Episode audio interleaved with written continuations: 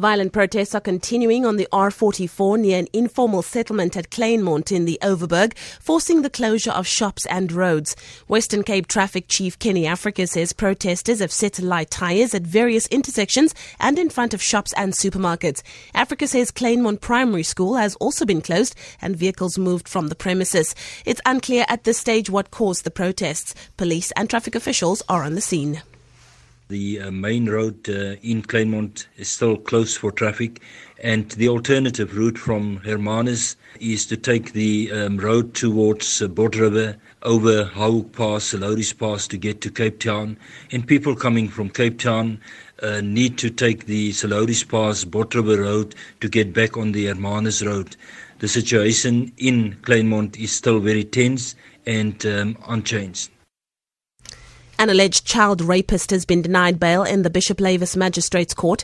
The accused allegedly raped a seven year old girl in Bonteheuwel a few weeks ago. The matter has been postponed until the 28th of September at the Parow Regional Court.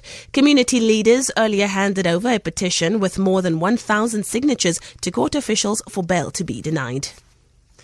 The DA has until 4 o'clock this afternoon to reinstate Mongameli Bobani as Nelson Mandela Bay Metro Deputy Mayor.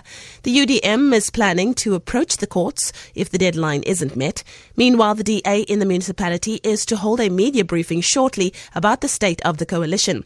This after a motion of no confidence was passed against Bobani during last week's council meeting. Olwetu Matsipane reports. With the UDM threatening to pull out of the coalition, the power in the Nelson Mandela Bay now lies with the smaller parties. The ACDP, COPE and Patriotic Alliance are in coalition with the DA, making up 60 seats. The EFF clearly stated that they will not be part of any coalition, but will be voting with the DA on matters they agree on. During last week's council meeting, the UDM, EFF and African Independent Congress sided with the ANC and walked out, trying to prevent Bobani's removal. Should these parties continue siding with the ANC, Speaker Jonathan Lawack's deciding vote will have to be used. Olwetu Matsipane, SABC News in Port Elizabeth. And finally, German prosecutors say a nurse serving a life sentence for murdering two patients may have killed a further 84.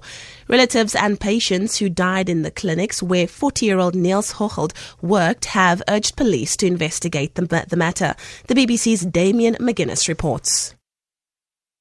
The former nurse could turn out to be the deadliest serial killer Germany has seen since the Second World War. He injected patients with dangerously high doses of heart medication. Judges say the aim was to shut down the patient's cardiovascular systems in order to then resuscitate them and win approval from colleagues. But many of the patients died because of the drug he had given them. During the court case two years ago, prosecutors presented evidence that he had killed at least 37 people. But now, after dozens of bodies have been examined, the number of victims could turn out to be more than 100. For Good Hope FM News, I'm Leanne Williams.